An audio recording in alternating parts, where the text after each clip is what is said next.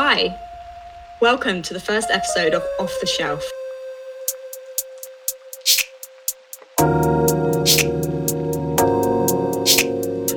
This week we're talking to Molly Hills. Now, Molly and I go back a long way. We met when we were very, very awkward teenagers at school. Now, when I was setting up this podcast, I contacted Molly and I asked her to write a short introduction about herself. And this paragraph might be the funniest thing I think I've ever read. Imagine a 27 year old white woman from Surrey. Her waist size, chest size, foot size, and IQ are bang on exact national average. Her hair is the exact colour of brown that you would find when you Google the word brown. And she likes all the things she would be expected to like animals, books, food, and The Simpsons. She is entirely unremarkable in every single way except for one thing. She is the only human to have ever successfully managed to unsubscribe from Indeed alerts. That person is Molly Hills. Molly Hills is nearly 28 and her hobby is pubs. Please welcome to Off the Shelf my first guest and dearest friend, Molly Hills. Pubs and buffets, actually, now, I think. I, I was just thinking about how much I missed buffets earlier today. And so I would say, yeah, my, my greatest hobby is pubs and buffets. I mean, that was a fabulous introduction when I read it. The only thing I would say is you are not entirely unremarkable. You are possibly the funniest person I think I've ever met. Oh. And if people don't believe me, I will link in the show notes to your Instagram and they can follow you and enjoy your life and just the puns and the great book reviews and all of the lovely stuff that you post and your great taste in homewares. Thank you. Actually, no, these aren't my homewares. That I, I, I have a very bad taste in homeware because I like buying things that look like you're going to take them home and have several curses on you.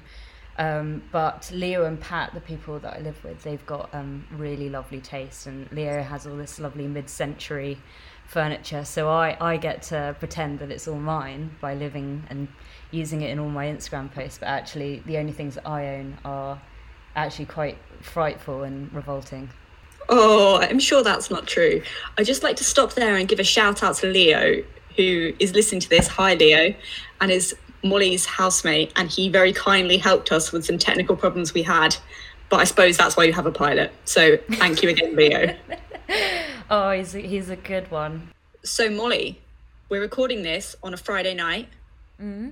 Drinks in hand. What have you been up to this week?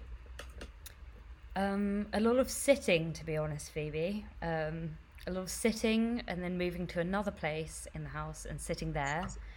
Um, I've not really been actually drinking during this lockdown. I've been trying to, um, well, I don't know what I've been trying to do because I've not been able to do much at all. but, um, but I did, uh, I did watch a play on Shakespeare's Globe TV. I think it was on Shakespeare's Globe Globe TV. My friend gave me hit the link to it, and it's one of those pay what you want to pay kind of things, and it's basic. It's called Emilia, and it's an all-female cast, and it's pro- oh, it's just one of the best things I've seen. I really recommend you watch it. It's, you will love it so much. It's um, it's about uh, a woman called Emilia Bassano who was basically she's been erased from history because we all know who Shakespeare is and we all know who Spenser and Sidney and Webster are, all these you know, very talented white men. Um, but no one really knows who, uh, except for historians and literature students, know who Emilia Bassano is, and she was the first female poet. and um, she wrote a lot of proto-feminism, and um, this play basically is concerned with. It gives her the story that she didn't get to have. Um, it tells her story, uh, growing up in court um, with a musician father and losing her parents and writing poems and not being allowed to publish them because it was just absolutely not allowed for women to publish any writing. And um, well, what the I mean, there's a lot of artistic license with this play, but they kind of suggest that Shakespeare, um, who writes a lot about a dark lady in his sonnets, I'm doing air quotes, um, is her, and that he nicked quite a lot of his ideas and work from her, which is very is a very audacious claim, but it's um, it made for a really um, inspiring watch, and it was I'd say it was part play, part manifesto. It leaves you with a definite rumble in your belly, and um, you're kind of angry. It's best not to drive afterwards.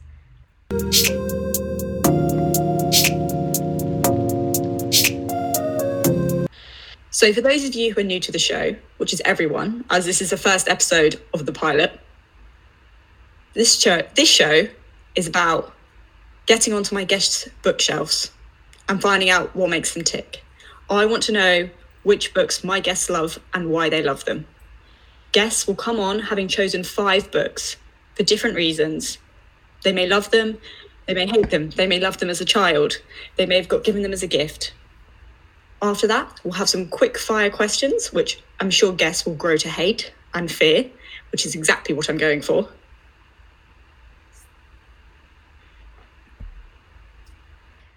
So, Molly, what was your favourite book growing up? When I grew up, I can't remember. I actually can't remember much of my childhood. Um, and that's not to say it wasn't completely lovely and blissful and privileged. I just, I think I spent so much of my childhood just being in a bit of a daydreamy daze, just totally unaware of my surroundings and everything that was going on, and just quite a happy little merry silly little child. Um, but something that i really do remember because um, i don't think i really came online until i was well maybe like two years ago in my 20s but um, the one thing that i really do remember is not being able to ever stop reading this one book um, and i think my mum bought it for me uh, in a selection of just kind of young books for you know growing budding readers, and it was called The Ballad of Lucy Whipple by Karen Cushman, and it told a really beautiful story of just this girl who didn't want to leave her hometown in Massachusetts, and she was very young, but it was it's set in the I think it's set in the gold rush, so in the early 19th century um, but my history could all be wrong there because I'm not a massive history buff. And um, she basically gets dragged to California because her mum is desperate to find some find her riches and start a wonderful new life and thinks that it's all there for them in California. And um, she goes, uh, they go just um, the mother, her brother, and her um, getting a wagon the whole way there. And turns out that there's absolutely nothing really going on there. It's just a couple of filthy old prospectors, and um, you know they have to open up a boarding house, and she just hates it. And she finds it rubbish, and there's no library, and she's just miserable the whole time, which is, I think, so understandable for the young, um, young girl or young introverted person that just, you know, really doesn't want to be taken away from home it's a classic coming of age, and obviously she grows to like it there eventually. But um, you meet all kinds of crazy characters and people who've just come out of nowhere to try and find their fortune in California, and it's just that all of it is just so fun and very yeah. It's just a page turner that I just kept reading again and again. I slept with it. We've all had that book that we read so much we fall asleep with it in the bed. So it sounds like this book is Little House on the Prairie slash Little Women, but more of a kids' book. And for our listeners who have a young, influential female in their lives, what kind of age range would you say the book's for?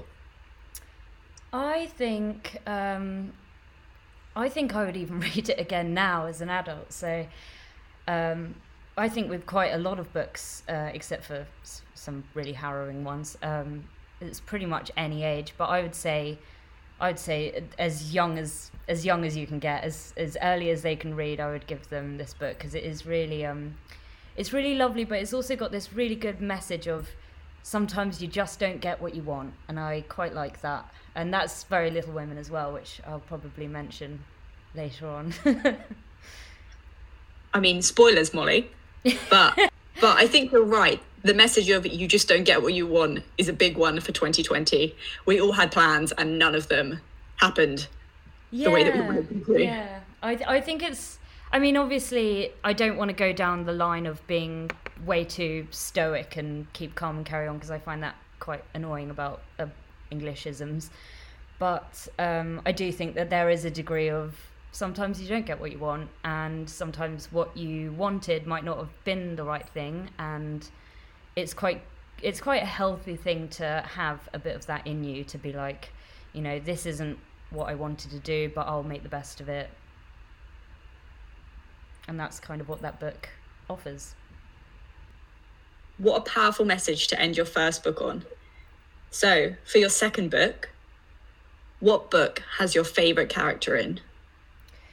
Oh no, this one this one I found really hard because I really fall in love with characters. Um, that's my favorite part of reading, is that I just I never shake them from me um, after the final page. I always take them around with me, um, and actually, especially the characters that are slightly more complex and not the characters that are perfect and lovely. Like my mum always says, you know, she loves Lizzie Bennet, and everyone loves Lizzie Bennet, and everyone loves Miss um, what's her name in Sense and Sensibility. It's um, Elinor in Sense and Sensibility. They're perfect and sensible and really clever and quiet, and I I like those characters, but the one that I chose was actually from Jilly Cooper, and it's a girl called Perdita, and which means the little lost one, I think.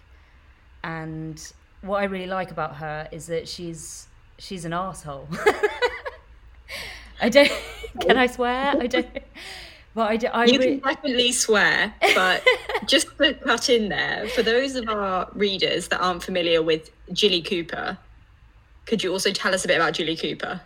Yes, I can. I can talk everyone's head off about Jilly Cooper. She, she gets so, um, she gets so much crap, um, by so many readers because a lot of people, and I've got a real thing about people using the word trashy or garbage to describe books because the thing about Jilly Cooper is that it may be seen as chick lit or trash, but really, she's a woman. She's a writer who wears her intelligence really lightly because she, like no other author I've ever really come across, as problematic as she is, but you know, she's of her time. She wrote in the '60s and '70s or whatever, but she um, she really does have a gift for characters, and they're the kind of characters. The beginnings of her book have cast lists like a play where there's pages and pages of people with these ridiculous names, and you think, how on earth am I ever going to, you know, learn all these people? And you do, because you know, 400 pages later, because all her books are ginormous. 400 pages later, you know exactly all these main, like all the main characters and everything about them, but also all of these tiny little characters and the horses' names and the dogs' names. And I think Jilly Cooper's got this extraordinary ability to see really ama- people for what they really are. You know, she's got such a big heart, and she really can get right down to what it really is to be human. And a lot of it is very silly, and a lot of it is to do with shagging, which is like you know her favorite subject. And any interview with her is so fun to read because or listen to because she talks extremely fast and um, she mainly talks about um, who she finds attractive because she just loves men so much. Um, and so all of her books are kind of um, a lot to do with upper class and all of their you know kind of base behaviors um, kind of like Evelyn Waugh in a way um, but at the same time, you know, she she she brings up all this kind of silliness and um, you know charming scruffiness of these kind of upper class people who otherwise are very problematic. Um, and her character, the character that I really love. Sorry, I could go on about Jilly Cooper for so long. No, it's fine. Um, That's a very impassioned defense of Jilly Cooper. I feel like I could talking- write, you know, a dissertation on in defense of Jilly Cooper. But anyway, So, as we can tell, you love Jilly Cooper. I do, I do. the character you're talking about, Perdita, Yeah. came from her book Polo, which I googled before this because it's a book I hadn't heard of, and it came out in 1991. Yeah. As our listeners may or may not know, Jilly Cooper is very famous for writing these bonk buster novels about polo. And as I said, I've known you a long time, and you play polo or used to play polo. Do you think that's why you're drawn to Perdita so much?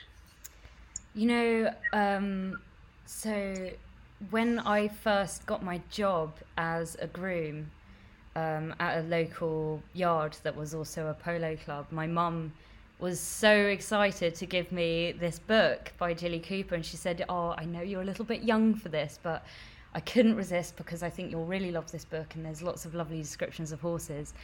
And she gave it to me and it just like slapped it down on my table. And it was so heavy and so big. It was about 700 pages or something ridiculous.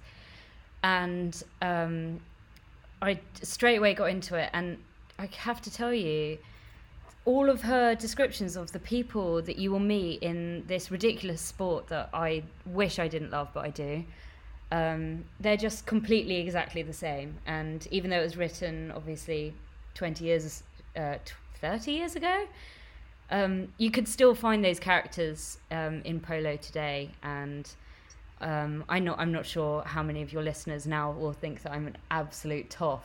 Um, but I, I promise, I promise I'm not. I really stumbled into this sport um, just from my love of horses and ended up um, just learning how to play and getting involved uh, with all the people, all the while 100% feeling outside of it. And um, I got to a point where I could do it as my career, which was wonderful. And I don't regret it at all for a second. But um, of course, it goes without saying it's the most elitist sport in the whole world.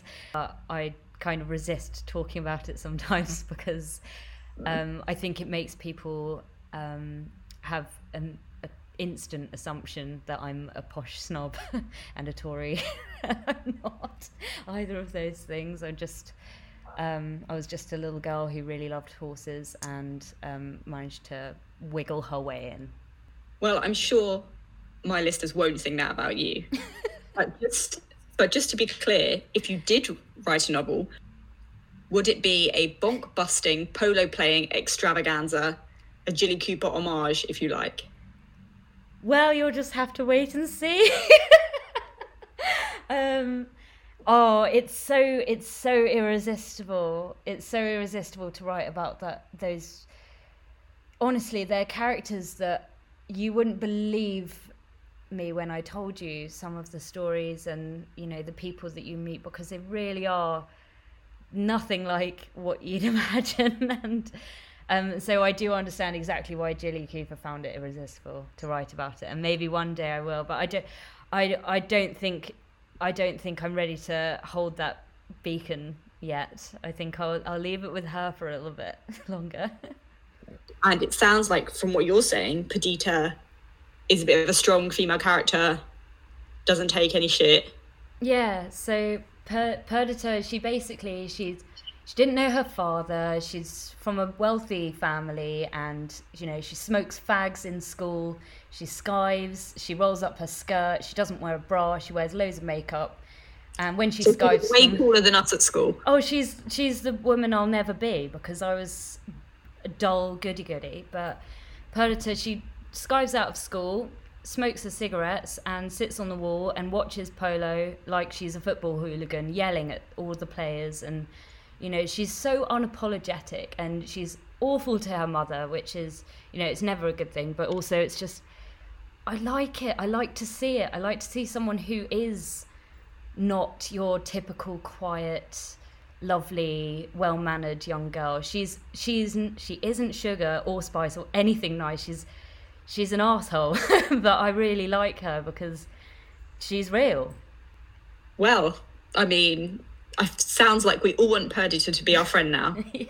she wouldn't be friends with anyone that's the best part she's she's completely her own person. Well, next year for Halloween, I think you should dress up as Perdita. Mm. God, I don't think I've got the figure. so after that very compelling defense of Jilly Cooper, we move on to your third book, which is the book that you think everyone should read. The book I think everyone should read. Um, this took me quite a long time actually. I changed my answer quite a few times, which I suppose with all of with all of your questions, I am going to change them a few times because you read. I mean, I read three hours a day, so I'm always kind of plowing through books. But um, I, and with the amount of twi- Twitter posts that I delete for three hours or three minutes after writing them, I mean, I've got no commitment to any of my answers really, but um, I I will commit to this one because I did think about it, and I really think that any person, any person should read and would love to read the poems of Maya Angelou, who just she's extraordinary extraordinary writer. She's fierce but so calm. I don't I don't know how to explain it. There's there's just such a power behind all of her poetry and I would probably suggest I know she's most famous for um, I know why a caged bird sings and um, I'm just butting in here to say I have read that book and it is amazing, and yeah. I would also recommend it to everyone. Yeah. But this is your choice, so you go on. no, that's.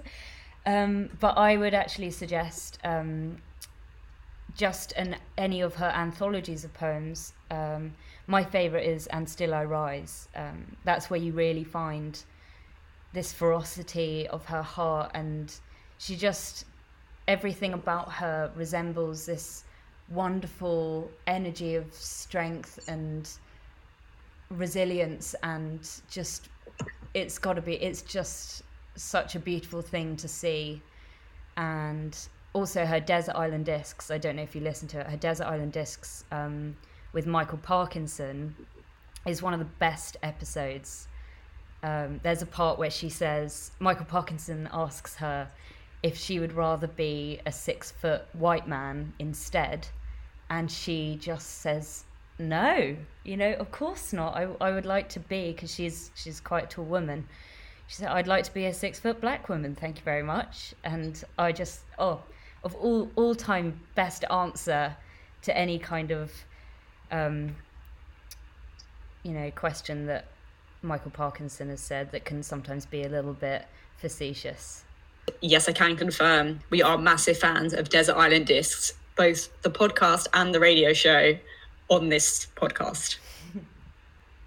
I completely agree with you. Maya Angelou's books and poetry are beautiful. So, moving on now to your fourth book. What book do you relate to most? This is such a such an interesting question. I've never actually I've never thought about relating. Of course, you know, to give to read you do give yourself in some way to the book that you're reading. Um, and so I guess the more relatable it is, sometimes the more it really clings to you. And um, I find I relate even though even when I don't, and that's the power of a good book, isn't it? Is you know, it's a life of someone you're treading in someone else's shoes for a few miles and leaving yours at the door. But um, the one that I most relate with is a book that is got actually quite a bad title. It's a bit of a rubbish title, and for that reason, I find it very difficult to um, suggest it to my friends.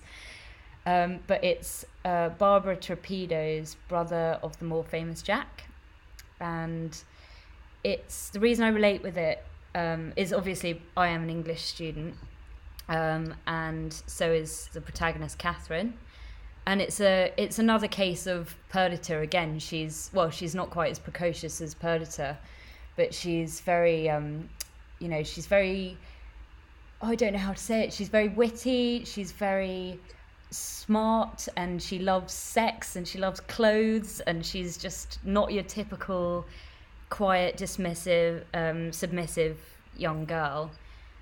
So basically, the plot is she is an English student and her professor is quite taken with her, but not not in a not in a.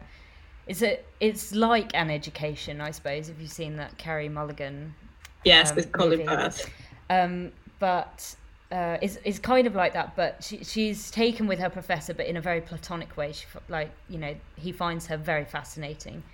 Um, she ends up going to stay in his country house with his whole family, and they are the most eccentric, um, scruffy, lovely, um, you know, British classic bumpkin family you'll ever see, and they're just so charming that you fall in love with the family as well.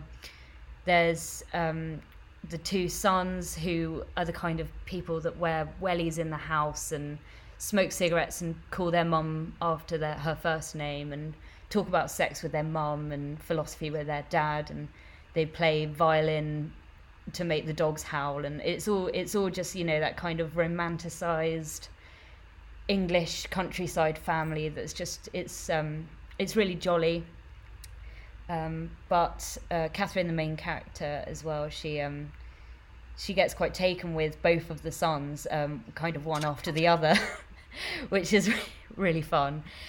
Um, and I relate with it because I have that similar curiosity that Catherine has. I do, I do find myself drawn to interesting characters and eccentric people, and um, Catherine's almost plays a journalist character in this, where she she's so curious that she wants to go and see everything about their lives and sometimes i feel a little bit like that. I feel um, i feel like a louis theroux sometimes. Um, i know i mentioned um, having been part of the polo scene um, i felt like a tourist the whole time because it's not my scene really. Um, you know i don't have that our family never had that kind of money but i got wrapped up in it and i felt like a tourist um, but in a fun way because more more like a journalist than a tourist because you you're just watching all these odd behaviors of these kind of upper class families and their ridiculousness and their depravity. And it's um, and you just think to yourself everything's copy you know? You can write this all down. And I can guarantee that Barbara Trapido had this exact same experience. She obviously found a family very similar and just thought I need to make note of absolutely everything they're doing because it's delicious. So you said that the main character Catherine is an English student, and you're now an English student. So are you trying to be un- unleash your inner Catherine, maybe? oh, Catherine's much cooler than me, as is Perdita as well. I'm, I mean, she's she's a yes woman, and I'm a no woman. Um, a lot of the time. But um, yeah, no, I think um, I think Catherine's a really good example of someone who um, reads between the lines of books. And there's one part in the book where she, um, I think she has this debate with her professor, and her professor says, you know, oh well, there isn't any sex in Emma, um, Jane Austen's Emma, and she goes, "Of course there is. There's babies and wearing baby bonnets, so that must mean that there's sex in Emma." And her professor finds that absolutely extraordinary and finds it really funny, and I love that, and I do. I do think that I'd like to be someone who can pick up on these little things and challenge their professors. Wow, I'd never thought about it like that. Of course, in classical books where there's babies, there's definitely been sex. Oh, Jane Austen is full of sex. Honestly, it's her, like she's she is one wonderful writer. Like you know, obviously I haven't had a chance to talk about Jane Austen, who's one of my favorites as well, but. I love it. She's a comedy writer. She she talks about probably some of the dirtiest stuff, but there's no dirty language in it. Well, you just have to guess it. the imagination is a powerful thing, Molly Hills. So moving on to your fifth book, and for me, this would be the hardest question of all to answer because it changes all the time. What is your all-time favorite book? You know, when I when I was thinking about this, I kept writing this one answer down and then crossing it out and trying to think of something that would be a little bit more academic or not to say that this isn't, but you know, I wanted to be like, oh, you know, I've only picked books written by women, and um, you know, I don't want it to. It would be far more impressive if I could say the Iliad or something like that, but you know, that wouldn't be the truth, and it would be pretty just disingenuous of me because you know that's not what this podcast is about, and that's not what reading's about. You need to um, you need you need to read things that you're passionate about and I I don't give much time to books that I'm not that interested in, and are I mean, my friend Kate has a rule where she says um, she gives every book 100 pages, and then after that, um, if it's still not, you know, tickling her, then she'll sack it off, and I like that. And that's the kind of telos that I get behind as well. Um, I totally agree with your friend Kate. If yeah. you only have a limited amount of hours to read, don't waste them reading something you don't love. No, exactly. And especially don't read things that you think you would like to love.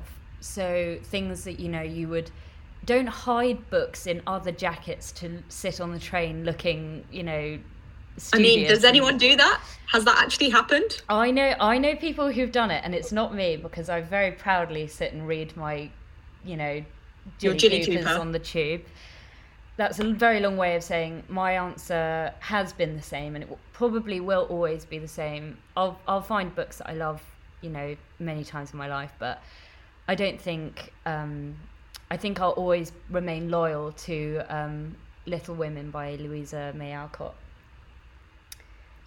Interesting. That's a good choice. Why do you love it so much? I think it's for me, it's uh, well, I think for a lot of women, it's the perfect representation of just everything, everything it is to be human, really. Um, in many ways, you know, there it's about female writers who are aware of the economic impositions of marriage.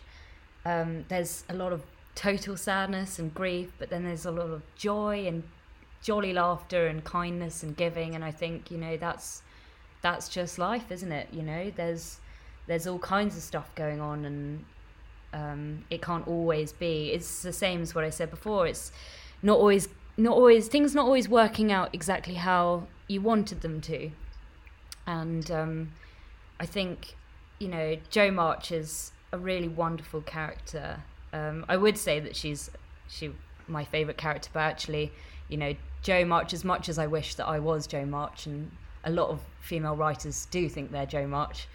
Um, but you know, I do I do love boys, so I wish I didn't. I wish I didn't. So that's why I think Perdita. Um, but yeah, Little Women, and it's just it's wrapped up in this very unassuming title, um, as if to say, you know, oh, this is you know just little stories of you know these um, little women that do simple little lives and it really that's just the perfect um, epitome of the whole book because it it's so it isn't because it tro it trojan horses in a lot of really big ideas and big thoughts and it's it's about feminism it's about you know actually really interrogating the concept of why must i get married and why are our stories little? Because they're not, and um, I think that's that means so much to me, and it definitely inspired me to write. And um, just the image of Jo March scribbling on the floor furiously and twisting her wrists around to stretch them out um, while she's trying to get down a thought is um, well that every time I think of that that's just bliss that's you know that's what it really feels like to really enjoy writing and do it as if to kind of um, what's the word? It's um, as if to like exercise a demon rather than anything else. I mean, I could listen to you talk about Little Women all day, but as our listeners and as our listeners will know, Little Women had a very famous film adaptation come out very recently, starring a multitude of young, strong, successful female actresses. And I just wanted to ask you, what do you think about books being overshadowed by their film adaptations. So there was the very recent adaptation of Little Women, then there was the one back in 1994, and then there was another one back in 1949. So this is a book that consistently is being remade and is a popular book.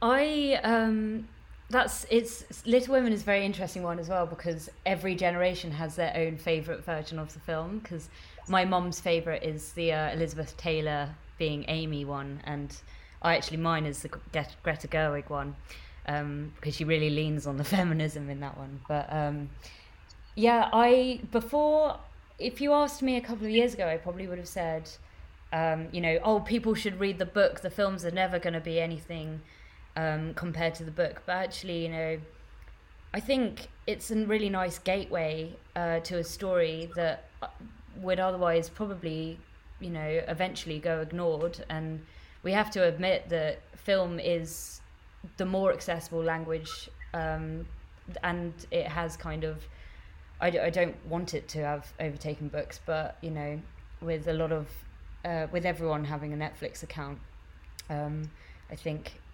more people watch films and um, and so if that's you know if that's their conduit to hearing and learning these stories, and then maybe they will go and buy the book after. And if not, then they've heard the story that deserves to be told at the end of the day anyway. So um, it doesn't make me too mad.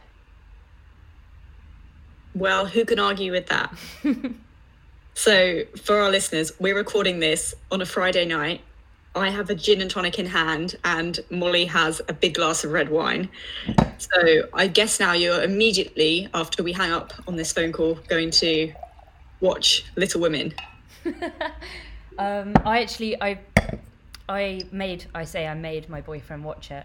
Um, he, he was very keen to watch it after everything I'd had to say about it, and he watched it, and um, he'll never forgive me. He will, he'll have to forgive me um, he sobbed more than, and I won't give any spoilers away, but anyone who knows the story will know exactly why he sobbed.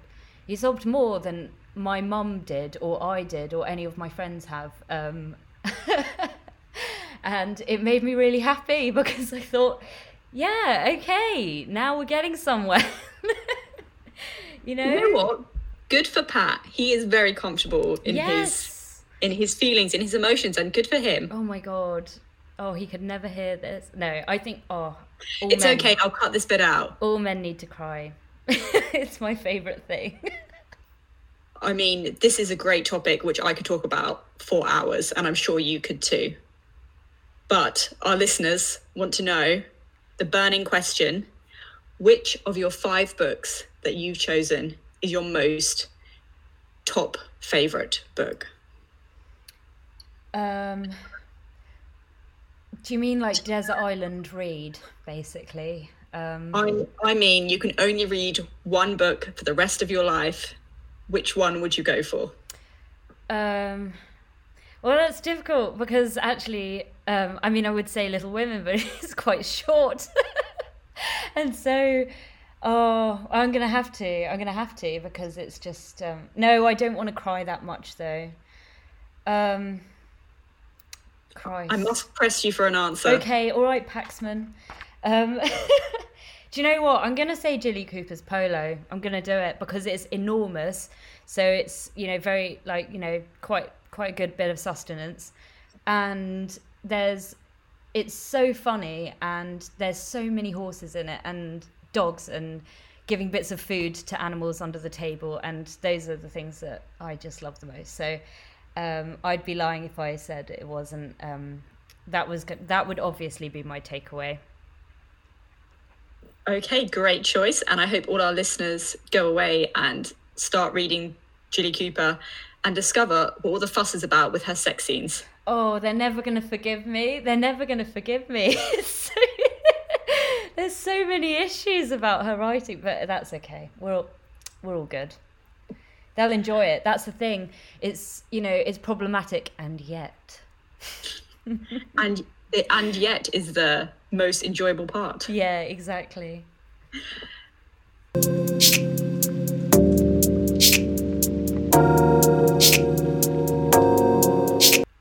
So moving on to the final stage, I've now got five quick fire questions. And I really do think this is going to be the part of the show which guests hate the most. So, question number one fiction or non fiction? Oh, fiction, easily. Always fiction. I don't want to know the truth about things. do you ever read non fiction? I, I, do you know what? I really enjoyed um, Andre Agassi's autobiography. it's very funny. It's really funny, and he's completely wild. So I do recommend that. Um, I like an I like an autobiography, but um, no, not mad about non-fiction. Question number two: How often do you finish a book? Well, I'd say I'd say at least once a week. Um, there have been some where I've, you know, been a page in and I've been like, oh, I want to, but I'm just not in the mood for this. And so, you know, I do, I do shut shut them away for another day, uh, quite a lot. And there's been a couple that I've been, this is not for me. See you later. Um, but generally, I do, I do finish. Um, I'm, I'm much better at my choices now, my picking, and so um, I do I do tend to um, choose books that uh, do sound like they're up my street, and then I do finish them. So, in terms of picking, how do you decide? Is it recommendations from people?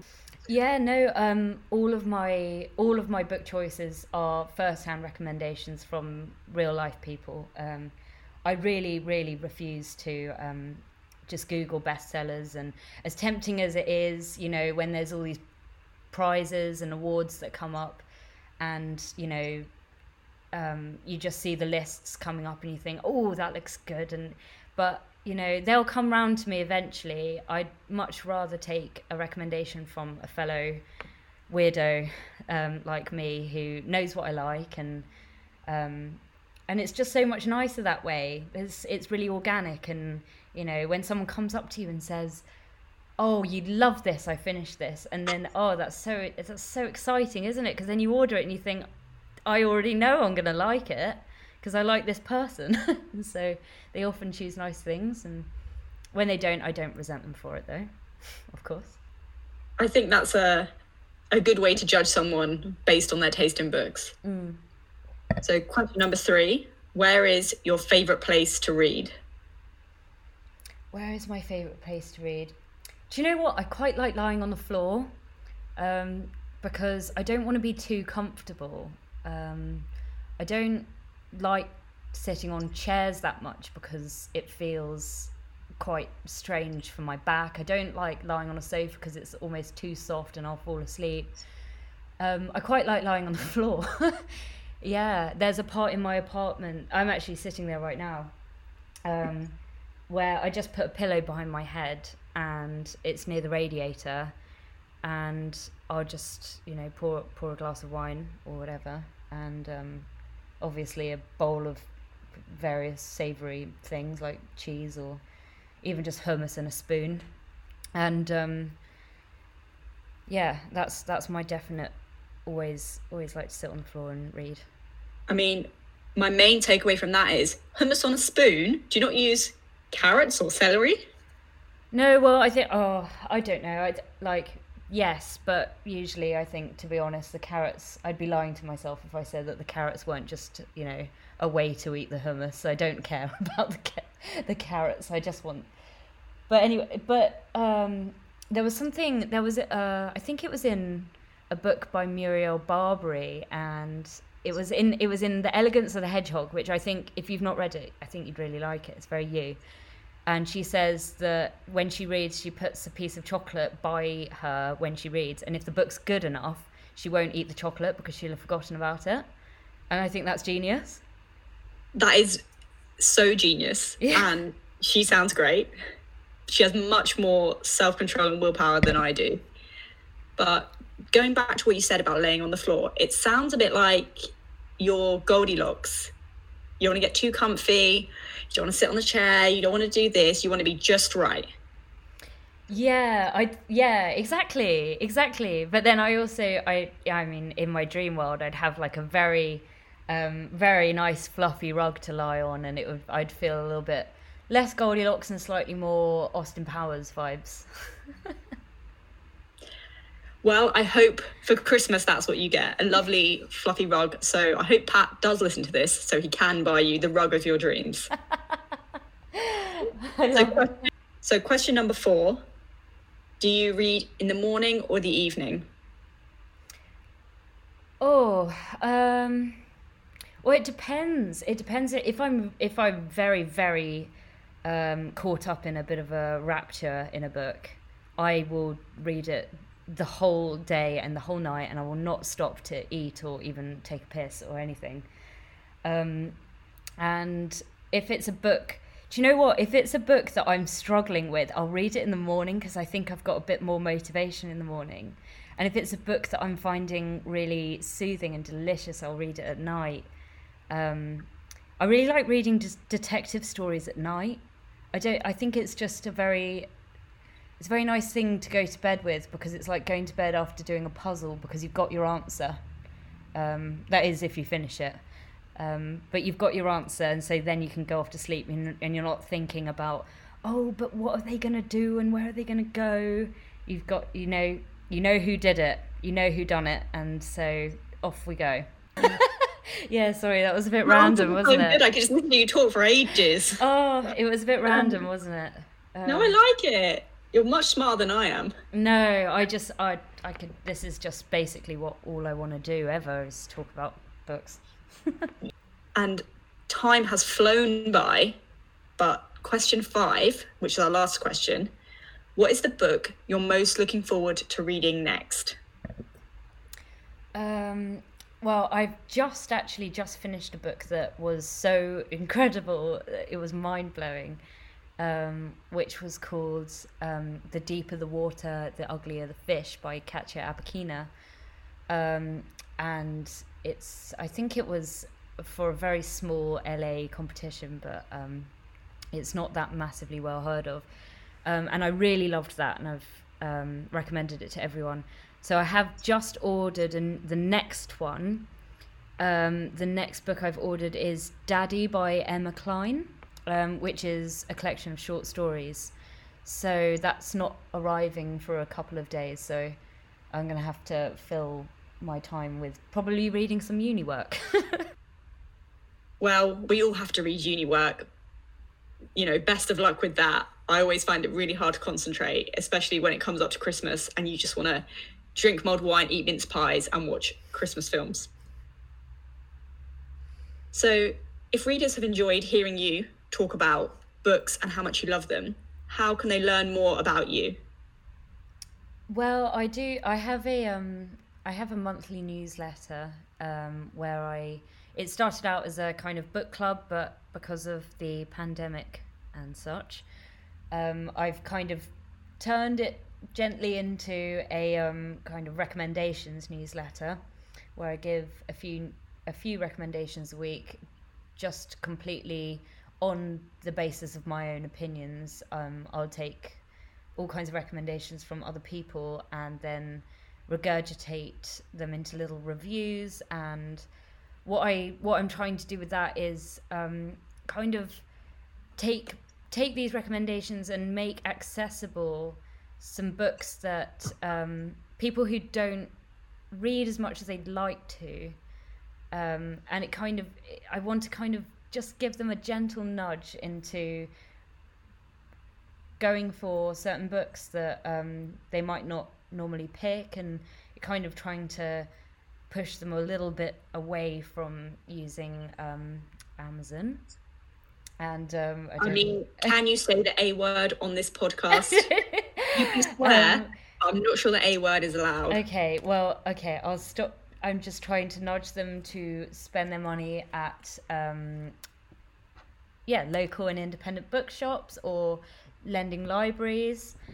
And um, what I'll often do with my recommendations is add a read if you like um, bit at the end where I'll say, you know, read if you like, and then I'll find contemporary examples.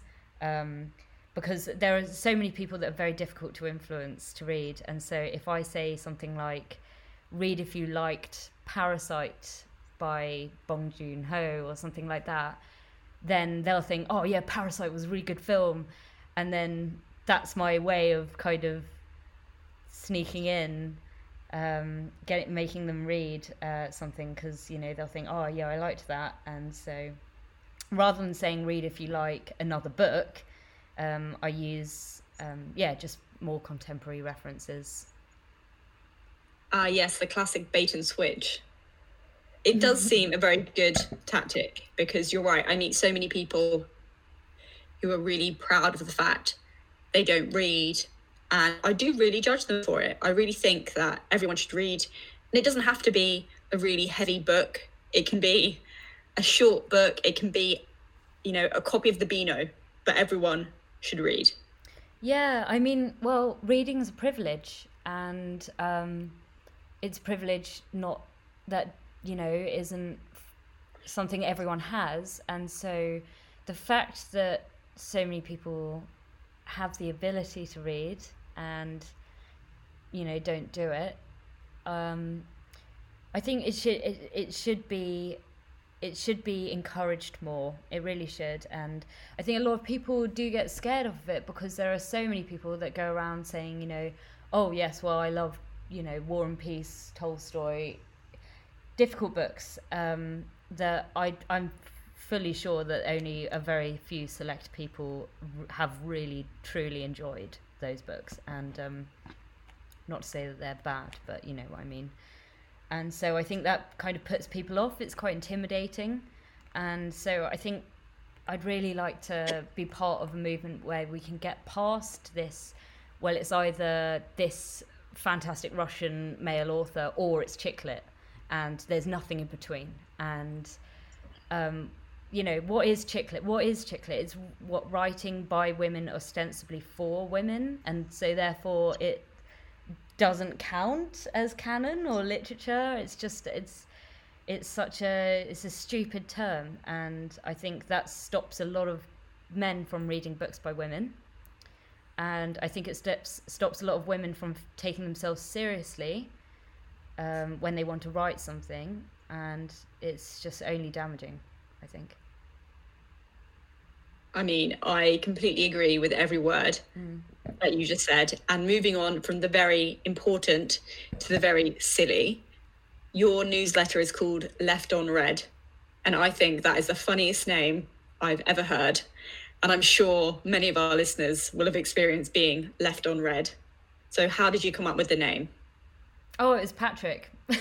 he, I, I, he's he's really the the wise genius. Um, he's the brains behind the operation. He's the brains behind the operation. He he honestly, I said, oh, you know what? Every time I recommend a book, people end up usually going and getting that book, and he was just like, Oh well, we the discussion actually happened where I said that I don't think I actually have any opinions about anything.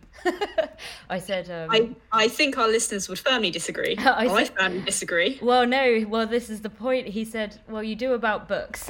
so, because um, like with many other things, I really don't take that much of an opinion. I'm too afraid of you know being wrong so so but with with books i feel fairly certain that um, when i read something i really do take what i what i take from the book and i feel quite comfortable to voice that um, and so but to do that i have to read quite a lot so that i can be accountable for saying those like claims.